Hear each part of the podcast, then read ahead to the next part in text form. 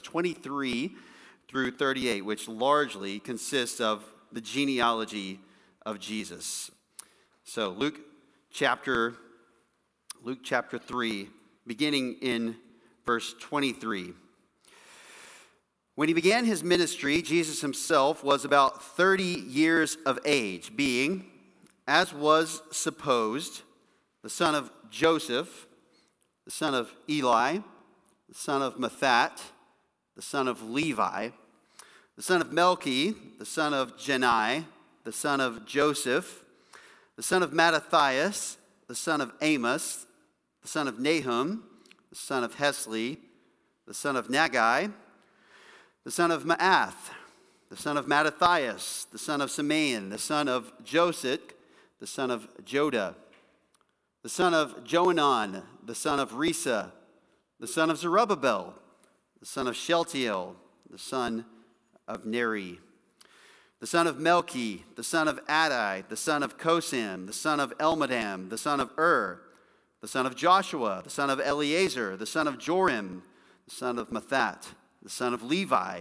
the son of Simeon, the son of Judah, the son of Joseph, the son of Janam, the son of Eliakim, the son of Maliah, the son of Mena, the son of Mattatha, the son of Nathan, the son of David, the son of Jesse, the son of Obed, the son of Boaz, the son of Salmon, the son of Nashon, the son of Aminadab, the son of Admin, the son of Ram, the son of Hezron, the son of Perez, the son of Judah, the son of Jacob, the son of Isaac, the son of Abraham, the son of Terah, the son of Nahor, the son of Serug, the son of Ru, the son of Peleg, the son of Heber, the son of Shelah, the son of Canaan, the son of Arpachshad, the son of Shem, the son of Noah, the son of Lamech, the son of Methuselah, the son of Enoch, the son of Jared, the son of Mahalalel, the son of Canaan, the son of Enosh, the son of Seth, the son of Adam, the son of God. When he was asked why it was that he would uh, attempt to climb the largest, tallest mountain in the world, it was said of uh, English climber George Mallory that he simply replied, you know the words, because it is there, because it is there. And so you may be asking, why are we going to study the genealogy of Jesus, this list of names? Well, because it is there. But it's not that simple, is it? We don't just go here because it is there, but because it is specifically here, because Luke has decided to put it here. After all, people don't just climb every other mountain, which also, uh, by the way, these mountains are there. But there's something significant about Mount Everest. It was the tallest in the world. It is the tallest in the world. And so it is with Luke's genealogy of Jesus. It is here for a reason. Now, we're going to have to do a little bit of work to understand exactly what that reason is. And we might not even know all of the reasons why it is here, but it is here. And like all the rest of Scripture, as Second Timothy three tells us, it is inspired by God and profitable for teaching, reproof, correction, and training in righteousness. And that isn't just lip service that we're giving to this passage, but when we understand what it says and when we take it to heart, then we ourselves will know our God better, and we will know our Savior better. When we want to understand someone, one of the things that can help us frame our understanding of that other person is to understand the family that they come from. Now, this, of course, is often much to the chagrin of that person who may say, yes, this is my last name, or yes, I came from this family, but I don't want you to think that I'm like them. All too often, maybe more so in our day, and no doubt more than is appropriate, children don't seem to want to be known as those who are identified with their family and their family background. It really is an unfortunate thing, the way in which the world pulls us apart from our family in those ways. And yet it is certainly true that a person is not defined by where he came from. Our relationship to our families is not deterministic, But it is, in general, something of a connection point. Knowing who someone is related to, knowing who someone's parents are, can help you kind of say, you know, that explains a lot. That helps me to understand where you're coming from. Or I can see why you think that way. Or I understand the things that you're about. Or I get it. There are things about family background that help us to understand other people. And there is even a desire in our own selves very often to find out about our family background just because we want some sense of identity. We want to know who we are. We want to know where we came from. Uh, not long ago, just a couple of days ago, in fact, I was having a conversation and people, uh, someone asked me out of the blue where my last name came from. An understandable question, of course, when it is so unique and I suppose a little bit strange, like pickle. And I had to tell them that I really don't know. I heard a passing comment once in a family conversation that gave me some hint to grab onto, but at the end of the day, I ultimately don't know where it came from. But there is something of a sense of it would be interesting to know. At least it would be interesting. And we feel this longing to have some, something of a connecting point. Well, Luke's genealogy gives a connection point for Jesus on a number of levels, but really it takes it all the way back to creation, and then not just your creation, but to the Creator, all the way back to God. And so, so Jesus is connected not only with his people, but also with the very one who made us all. This then is Luke's way of showing us where Jesus is in history and in the history of the human race, and showing us how he relates not only to us as fellow man, but also how he relates to God. It is a detour of sorts from the narrative account. Luke has been talking about the things that have happened. This happened, this happened, this happened, this happened, over and over again. He goes from scene to scene to scene.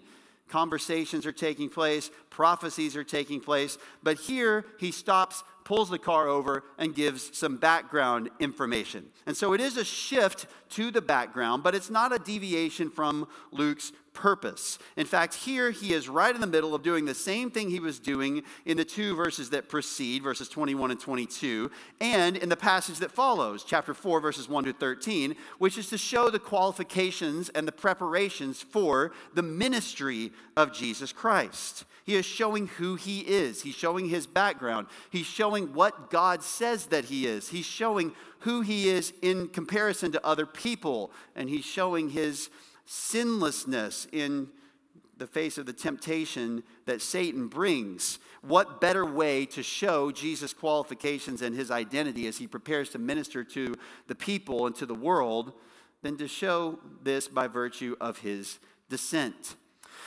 So, who is this Jesus that is about to go around to Galilee and then to Judea and to minister to all the people and then ultimately for his saving message to go out to the ends of the earth? Well, Luke says, let me start by showing you exactly where he fits into the human race. Now, as I alluded to a moment ago, last time we were here, we looked at Jesus' preparation for ministry in terms of his, uh, his heavenly identification as the Son of God. And verses twenty-one and twenty-two tell us that Jesus was baptized, and while he was praying, heaven was opened, and the Holy Spirit descended upon him in bodily form like a dove, and a voice came out of heaven, "You are my beloved Son, and you I am well pleased." This shows that Jesus is the Messiah, the Son of God, the Christ, by virtue of the Holy Spirit's anointing coming upon him, which was promised of the Davidic son, the son who would come to rule on David's throne and who would be the promised Christ. So the Holy Spirit comes upon him and identifies him in this way. And then the Father explicitly and verbally and vocally declares him to be his son, saying, "You are my beloved Son." So Jesus is not just prepared for ministry by virtue of the Spirit of God coming and empowering him, but he is identified as the one who would be the right one to minister to people. Here again today, the genealogy will take us to that point. And this is the second then of three passages that show us this, that we're going to look at this morning. And it shows us where Jesus fits, not only in the history of God's plan for the world, but it shows us who he is as the Messiah who would come to save. Now, there are just two main points that I want you to take this morning um, as we go through the details of this. And the first is found in the first half of verse twenty-three, which is the timing of Jesus' ministry. The timing of Jesus' ministry, because this is a note that Luke gives before he just lists out all of these names and the entire genealogy. He talks about the timing of Jesus' ministry. And it says, when he began his ministry, Jesus himself was about thirty years of age. There is nothing that's said here directly about his preparation, nothing that has said what he has been doing really ever since the age of uh, about forty days old, except for one instance that we studied at the end of chapter two. And in fact, Luke is the only one who even records that account to begin with. thirty years of life with virtually no details about what has been going on. And yet he obviously has been prepared. He has lived a righteous life. He has been taught the truth of God. He has learned what it means to be human alongside of his fellow brethren, of his fellow humans, so that he could identify with us in his temptation, in his suffering. He is a real human being who came and lived an entire perfect life. He has obeyed every point that God has commanded him to obey. Jesus has been doing all of these things for his entire life, in addition to, as Luke two tells us, being in subjection to his parents. And so Jesus came to fulfill all of these promises early on by virtue of the way that he was born, and then the way that he lived a largely normal life up to this point, or at least one that was not openly notable and recorded. But now he arrives at this time when he is, as Luke says, about thirty years old.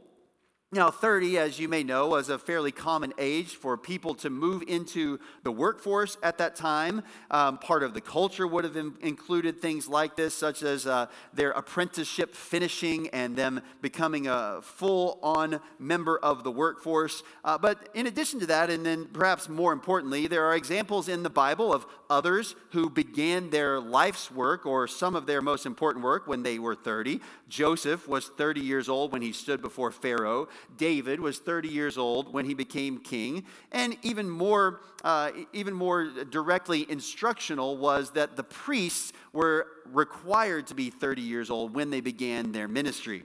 Now, none of these require that Jesus himself had to be thirty years old, but it kind of gives you an idea that this was not unusual for someone to do something important or to make uh, this a start in their life's work when they were about this age. And it is exactly that that Luke says. He was about thirty years old.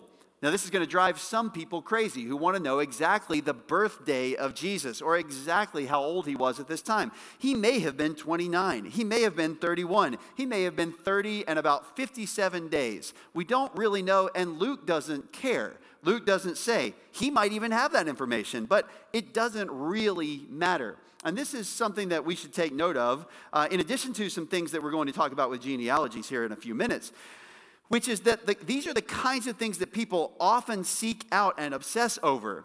These kinds of details that, though Scripture does provide many, and they're important where they do, that are not the exact thing that God is concerned about us understanding.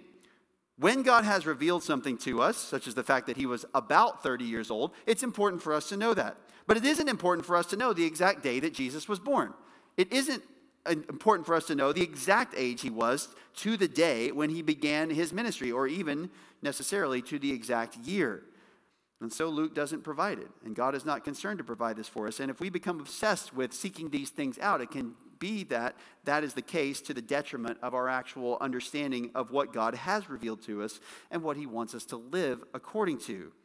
So we don't know exactly whether he was right on thirty years old, but we do know that this is when he began his ministry. Now, technically speaking, the word ministry is not here at all in the original. It just says this was the beginning. But it is clear enough that it is talking about not the beginning of his life or the beginning of something else, but the beginning of what we know as Jesus' public ministry, namely when he goes out to the people and starts preaching the gospel of repentance and the gospel of the kingdom of God.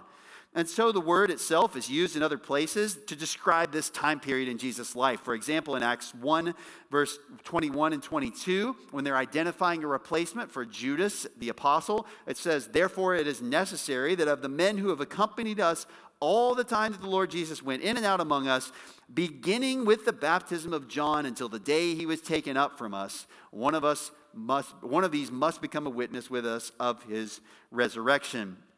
Peter is preaching to Cornelius, a Gentile a military man, and he says in Acts ten, um, you yourselves know, verse thirty-seven, the thing which took place throughout all Judea, starting from Galilee after the baptism which John proclaimed.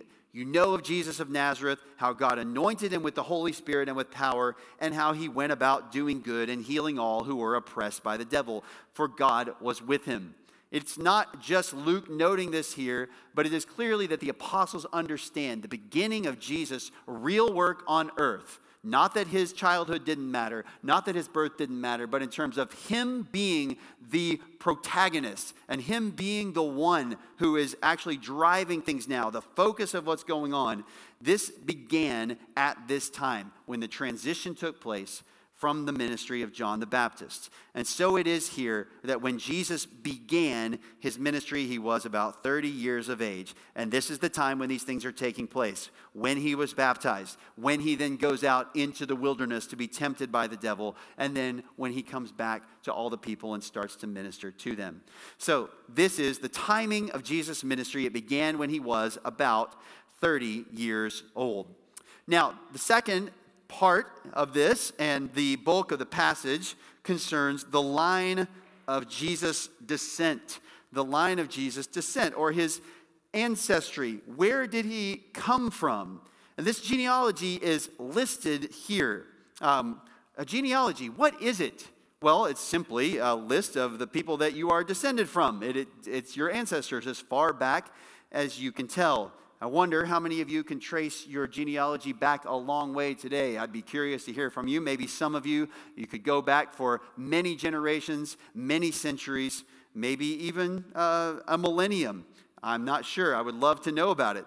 But um, that's maybe not so common in our day, and we have to search these things out through internet records or other kinds of things that might not be readily accessible to us. But this was not the case for the Jews of Jesus' day. They kept very careful genealogical records. In fact, uh, many of them are recorded in Scripture itself. And additionally, they would have personal family genealogical records. Not everyone, to be sure. But it wasn't a unique thing for there to exist such a record as something like this that Luke records for us.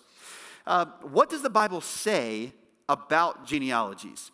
Uh, not just implicitly by the fact that there are some in there, but what does it actually say about them? Well, it does warn about the danger of becoming obsessed with genealogies. And you can look with me in a couple of places if you'd like. Uh, First Timothy one is one place. First Timothy one. And Paul writing about, uh, he's writing to Timothy about what the church ought to do and to practice. He says this in verse three and four, as I urged you upon my departure from Macedonia, remain on at Ephesus so that you may instruct certain men not to teach strange doctrines, nor to pay attention to myths and endless genealogies, which give rise to mere speculation rather than furthering the administration of God, which is by faith. What is the problem with these genealogies? Well, it is possible, because Paul doesn't say here, that not all of these genealogies were the same thing as the biblical genealogies. In fact, the fact that he says endless genealogies probably implies that you're trying to find as many of them as you can, or that's kind of all you're paying attention to, and never really thinking about anything else except for these other myths that are here. The uh, pairing with them does seem to imply something beyond the Bible. So he's not disparaging genealogies as such. He knows that those are in the Bible as well. But what he's saying is that paying attention to these things and searching these out to the greatest possible degree, not just taking what's there in Scripture, but really going beyond that and obsessing with these things for whatever religious reason there might be, actually misses the point, which is that it causes speculation rather than administering, than furthering the administration of God, which is by faith. And that faith is in the revealed Word of God. So this is a problem because it can cause speculation. Also, in Titus chapter three, there is an instruction to Titus, where in contrast to speaking the truth of the gospel and the importance of good deeds, he warns against this. Titus three nine, avoid foolish controversies and genealogies and strife and disputes about the law, for they are unprofitable and worthless.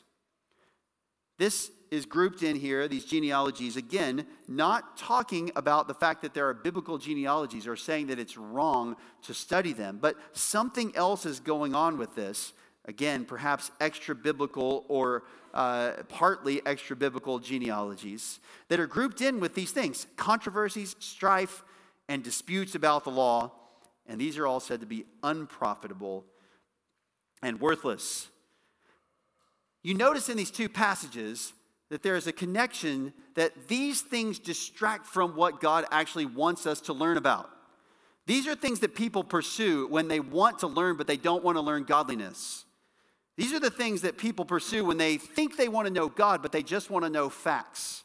They just want to know things that are interesting, things that are of curiosity, but they're not of godliness. And there are all kinds of ways that it's easy for us to seek out these kinds of things. We pursue things all the time that are not in keeping with trying to know God and to grow in godliness. And it's not that knowing facts is wrong, and it's not that being curious about what's been revealed in Scripture is wrong. But there is a danger to things that fall into this category. And all too often, people will seek to know things related to genealogical records that have to do with curiosity and with mere interests, but things that don't touch the heart, that don't challenge the will, things that don't require godliness. And it's very easy to pursue these things because all they are are about the numbers and the names and the facts and how everything fits together there, but it doesn't demand that you change the way you think about God.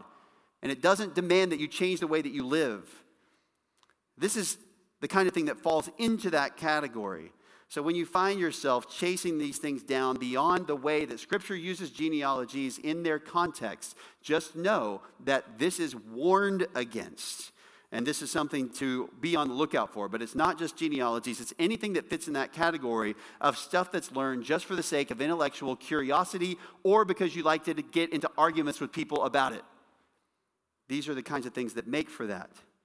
Many people today love the really interesting and cool historical and archaeological stuff from the Bible. They like to dig into disputed passages. They like to take the historical records and run with them and try to fit all these pieces together. There's a place for certain kinds of doing that because we have a historical faith, and it's wonderful to see how the historical records align with the Bible. But there is a way in which people misuse this, and they neglect the weightier matters, so to speak, of the law in order to pursue only those kinds of things. We're warned against doing that. There is a place, though, for genealogies where God has written them down, and this is one of those places. And one of the main values of genealogies is simply this, that our faith that is biblical is based upon historical events. Our faith is not just rooted in history. In a very real way, it is in history. Our faith is placed in history. It is the object of our faith. Not that we believe it to the uh, exclusion of believing God and believing in God or putting our faith in Christ, but as an object of what we believe, one of the components of that is we believe that certain things happened. We believe that certain things really took place in history, the resurrection being the chief example of this, or the creation of the world. Things that the Bible describes as history are not matters of mere faith and things that kind of fit nicely in a belief system or a belief structure or a theology, but they're actual historical events that were recorded, things that took place.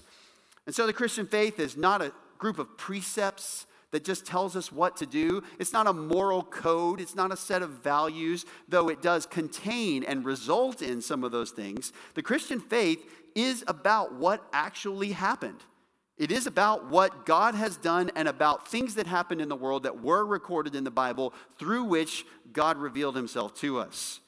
And so genealogies are very valuable just for that reason alone. And it shouldn't then be surprising that the Bible can trace the record of Jesus all the way back to the beginning, because his ancestors were actual people. Jesus didn't just drop in out of nowhere.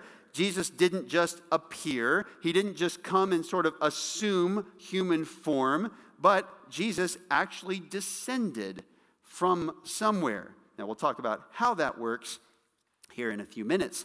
But nonetheless, these were all real people who were listed. People that, if you lived at the time, you could have walked up to and met and spoken with and had a conversation, unless there was something about them that prevented that, which Luke doesn't record. But the fact is that they are real, live people. Now, there are some other genealogies in the Bible. You could probably list them out yourself right now. If you wanted to, you could start calling them out. Um, a few of these that are highlights that you may be aware of would be in such places as Genesis chapter five, which takes us from Adam's descendants all the way up through Noah and the flood. Um, and in fact, the names Shem and Noah, and then all of those all the way from Adam and in between, are found exactly as here in Luke three when you read Genesis five. The same thing is true, Genesis ten and eleven. There is a series of genealogies that show how the nations developed after the flood that led up to Abraham. And the names from Shem to Abraham are listed in Genesis eleven, ten through twenty-six, just as they are here. Um, another genealogy that is of note would be in the book of Ruth, where the immediate descendants of King David are listed, because it's showing that Ruth was involved in the ancestry of David the king. Or in the book of Ezra in chapter seven, where Ezra's genealogy is used to show his qualifications and his credentials as a priest. We read in First Chronicles one through nine, Well, I say we read it. Sometimes we might struggle when we get to that point in our Bible reading plan, but hopefully you push through and you get through it. But these first nine chapters of that book show descendants of Abraham, Jacob and the twelve tribes, King David, the priests, and even King Saul. It shows the records of these important people who were major players in the life of Israel, and in particular Judah, in the book of Chronicles. Um, one genealogy that is of special note is Uh, found in the first chapter of Matthew, and you can look there if you'd like. There are just a few things to note about that, because we're going to consider some distinctions and some comparisons between that one and this one. But in Matthew one, the first seventeen verses, if you just glance at it, you can see that it is about the genealogy of Jesus. It even says that. The record of the genealogy of Jesus the Messiah, the son of David, the son of Abraham. You say, Matthew, you're pretty bold starting off a book with that. We haven't even gotten into it yet, and you're already giving us a genealogy. Well, uh, it's short enough to get through and to be able to make it through, and hopefully you can understand it as well. And you can see, more importantly and more seriously, why he's doing it. Why does he put it there? He goes from Abraham all the way down to Jesus, and he sort of even lays it out in a way where it shows that there are these major stopping points along the way, or these major events that took place, or major people that are there along the way in that genealogy. And so it goes from Abraham all the way to Jesus the Messiah, and he is showing one of many qualifications for Jesus himself to be known and proved as the Messiah. Now, that's the other genealogy of Jesus, and we can talk about some of the distinctions and some of the comparisons here in a moment. Let me give you a few facts about Jesus' genealogy in Luke so that we can understand what Luke is doing here. Um, there are some things, first of all, that we don't know about this genealogy, and one of them is the thing that we want to know and that we want to figure out, but we can't know for sure, which is exactly whose line this is going through. Is this going through the line of Mary, his mother? Is this going through the line of Joseph?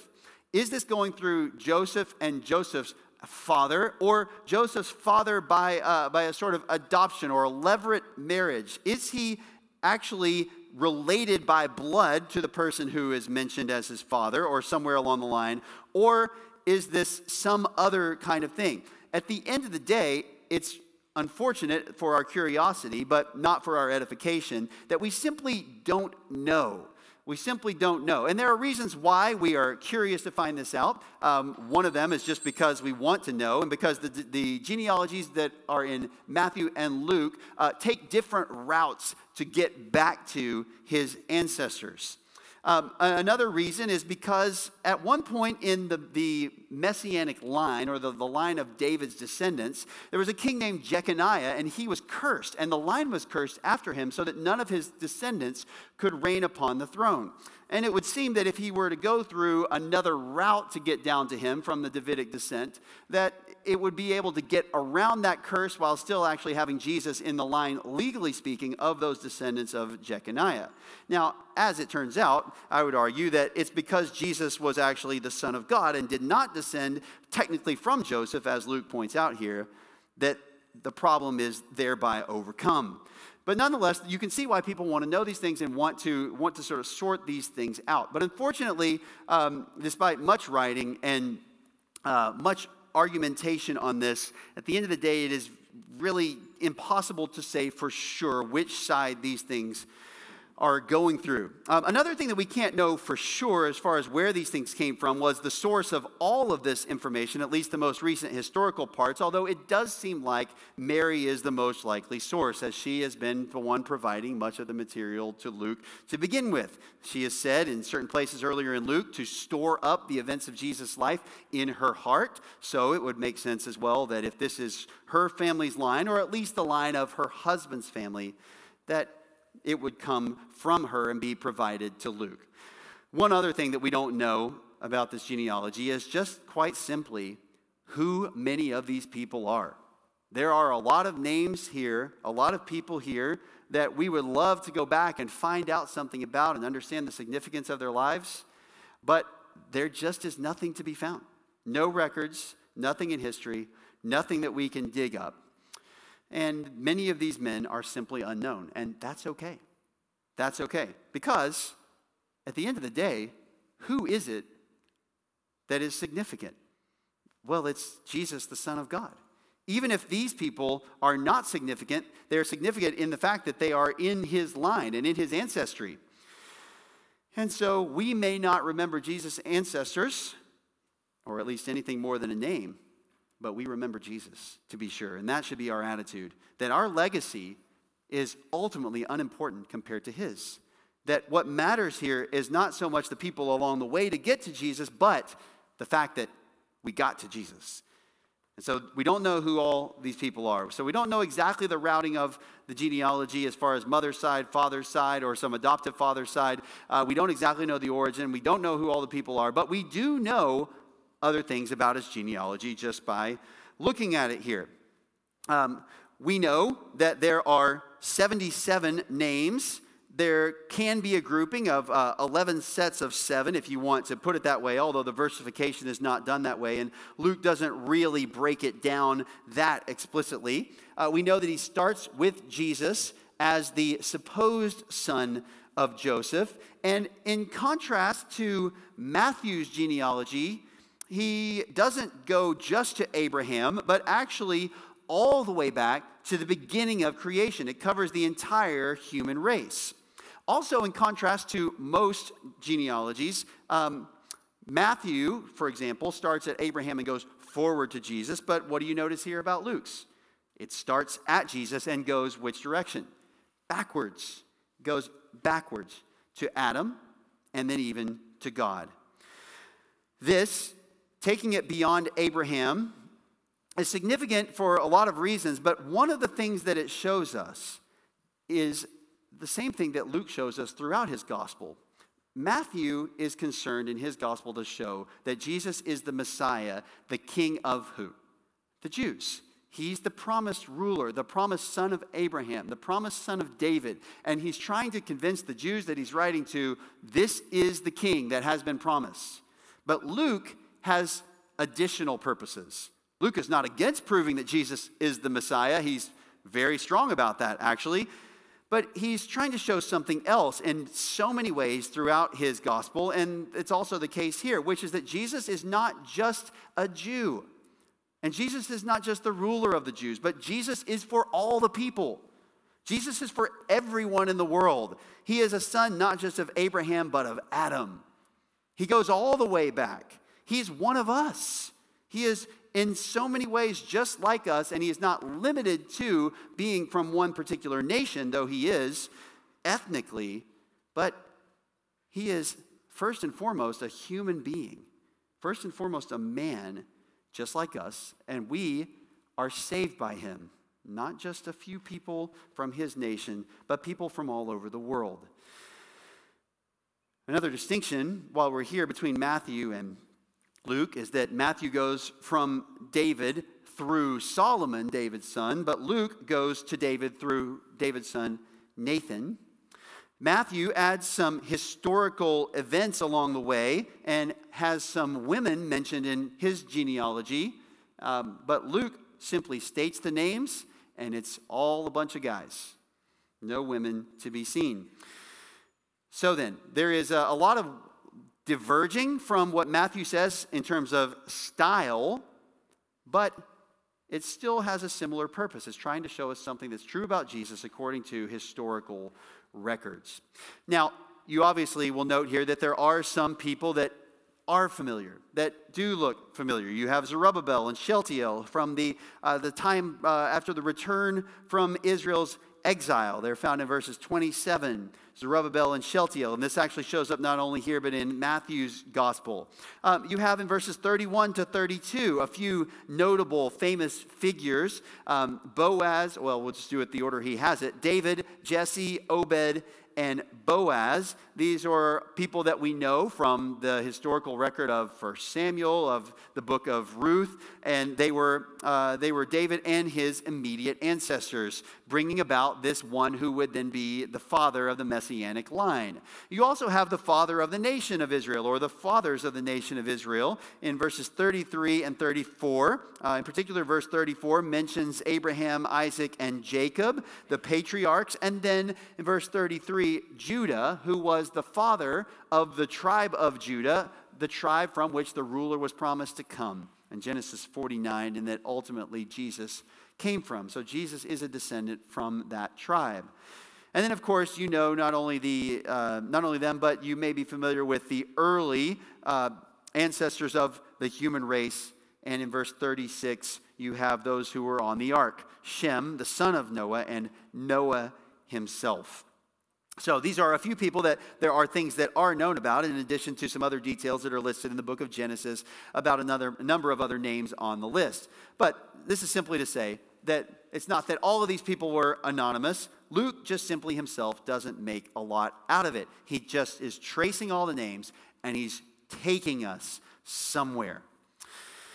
Jesus then has um, a certain kind of normal ancestry described here. Nobody's accomplishments are listed. Nobody's identity is listed other than their name. He just simply goes all the way back to the beginning of the human race. And this shows us that Jesus is of mankind. He is of mankind. Um, and yet, there is more to it than this, because we saw in verse twenty-three something that is uh, that should catch our attention. What do you notice there? Jesus was about thirty years of age, being what? As was supposed. As was supposed, the son of Joseph. Um, this is an interesting statement. Why does he say as was supposed? Well, it's not Luke that thought that, and it isn't Jesus that thought that, and it wasn't his parents that thought that. But who thought that? All the people around thought that. Why did they think that? Because he grew up with Joseph and Mary, and because he's a real man. Because he wasn't walking around with a halo glowing above his head. Because he wasn't walking around with something that made him look different than any other human being. There's no reason why anyone, apart from divine revelation, would think that Jesus was anything other than the normal son, born of Joseph and born of Mary. But we know from the early chapters that he was conceived of the Holy Spirit. This promise was given to Mary. In chapter one, we were told about this. In verse thirty-five, the angel answered and said to her, "The Holy Spirit will come upon you, and the power of the Most High will overshadow you. And for that reason, the Holy Child shall be called the Son of God." What is Luke doing here? What he is doing is saying this: he is descended from man. He does have this enough to where he's willing to take this genealogy all the way back, and so he has that credibility, but it's not exactly the same as everybody else's genealogy, because he is born not only of woman but of the Holy Spirit. And so even as he's doing this, Luke does what he doesn't always do, which is to get technical and say, you know, he's not technically Joseph's son. He's actually just supposed to be the son of Joseph. Luke doesn't always do that. He called Joseph his father and Mary his mother in chapter two when they were looking for him. But here he does, because he wants to make this point. Even as he has this human genealogy, he still at the same time does have this distinctness of being miraculously conceived of the Holy Spirit. So then, this genealogy teaches us about that. It tells us about Jesus' unique way of becoming human, even while he is truly human. Um, it also is a representation of the fulfillment of God's promises. God has fulfilled a lot of promises already, hasn't he? But he's taken a long time to get here. Again, seventy-six generations since the fall of Adam in this list, and the promise has not yet come. None of them saw the promise. As Jesus said, many righteous men long to see the things that you now see and hear, and they didn't get to see it. But Jesus now has come to them. Jesus is supposed as the son of Joseph, but he does go all the way back to Adam. But do you notice here that there is something else that's going on? Jesus is said to be the descendant of man and the descendant of uh, men all the way back to Adam. But is it surprising to you how this ends? It is for me. The son of Enosh, the son of Seth, the son of Adam. And this is where you expect it to stop. But he doesn't do that. He doesn't do that at all. Um, he goes one further, and he says he is the Son of God. Now, directly here, what he is saying is that Adam is the Son of God. And there is a very real sense in which Adam is the Son of God. Not the Son of God in his uh, state of being some kind of deity like Christ is. We know that Christ is the Son of God, just as the Father is God the Father and the Spirit is God the Spirit. So also Jesus is God the Son. So Adam is not the Son of God in that sense. He's also not the Messianic Son of God, meaning that he has no Davidic promise. Adam doesn't, to be that type of son, as we saw last time in verse twenty-two, that there were these particular promises, such as in Psalm two. So it's not that, but if we just keep it simple, we understand Adam came from God. It's really just that simple. Adam came from God, not vice versa, not on his own, but Adam is the product of God. God brought Adam into existence. And so Adam is said to be, in a certain sense, the Son of God. Jesus is also the Son of God, and he is the Son of God by virtue of his descent as a human being, and in that sense, he is a Son of God, just as in one sense, all of us are God's children. The Apostle Paul makes this point in Acts seventeen.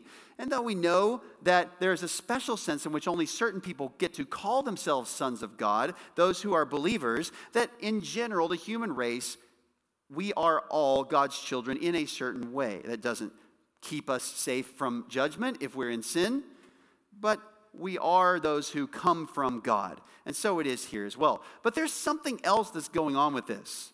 Luke doesn't just want us to know that Jesus is descended from man. Luke wants us to understand uh, a little bit more to this meaning here.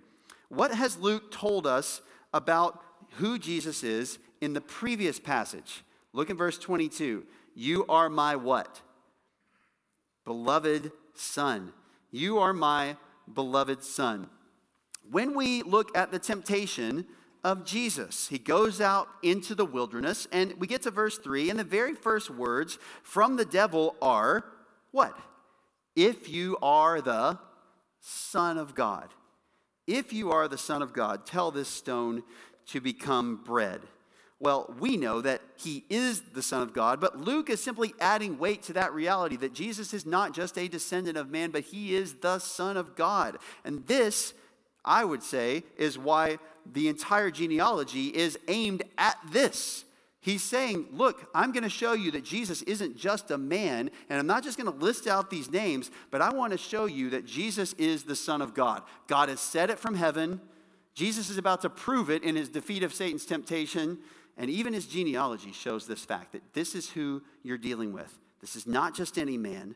This is not just someone who decided to come out of Nazareth and become this thing. Even in the process of showing the true humanity and the genealogy of Jesus, he is making this point, Luke is, that Jesus is special, that he is unique. And it's amazing how he can do this while, on the one hand, with, with this genealogy, he is just showing how he's part of everyone else, and yet at the same time, he is saying something special about him by the way that he has laid this out. In fact, all of these sections that Luke gives show how Jesus is in some real way identifying with his fellow man. He's baptized, he's descended from Adam, he's tempted, and yet they also show how he's distinct. He's anointed from heaven, identified from heaven.